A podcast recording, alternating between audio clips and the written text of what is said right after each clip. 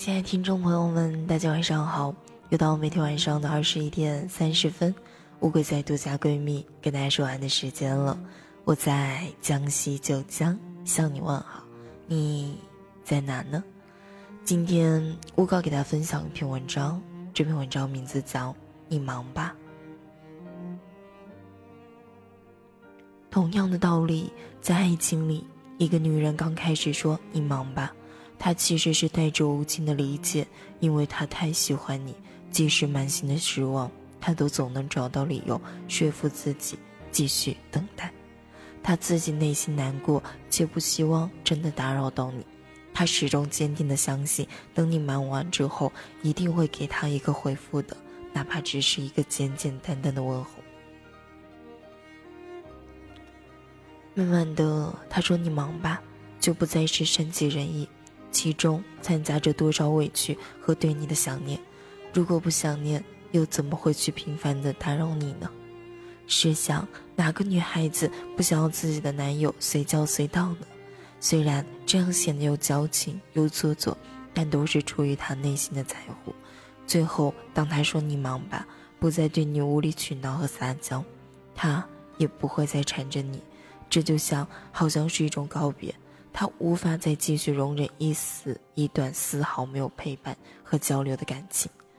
常听人说，最卑贱的不过感情，最凉也莫过于人心。他忙久了，你心也就冷了；他始终不回应，你也就只能转身走了。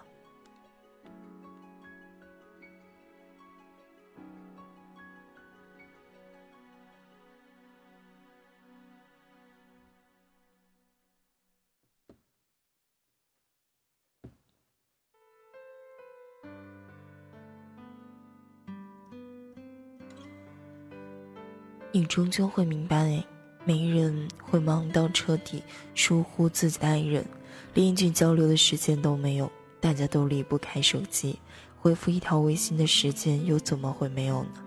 所以，亲爱的，你也别再骗自己了，他其实并不是忙，只是不够爱你。真爱一个人，怎么连这一点时间都不舍得花呢？他忙，忘了你在等他电话，忘了。你也需要人陪，他忙，忘了你在牵挂着他。倘若一个人心里有你的话，再忙他也要吃饭、上厕所的时间都可以回复你。毕竟深爱一个人是急不可待的，不怕麻烦，更加不怕忙。你可以接待他回复的慢一点，但是不能够原谅他总是玩失踪。所以你忙吧，我们也就没有必要再继续了。所以你忙吧，我想我再也不会去打扰你了。亲爱的听众朋友们，不知道当我给大家分享完这样一篇文章，你忙吧。听完之后有什么想说，你就可以在下面去评论和留言了。如果大家喜欢乌龟的话，也可以关注我，同时可以在微信公众号中搜索“独家闺蜜”。好了，这样一期节目呢，我要在这跟大家说再见了，晚安，好梦，拜拜。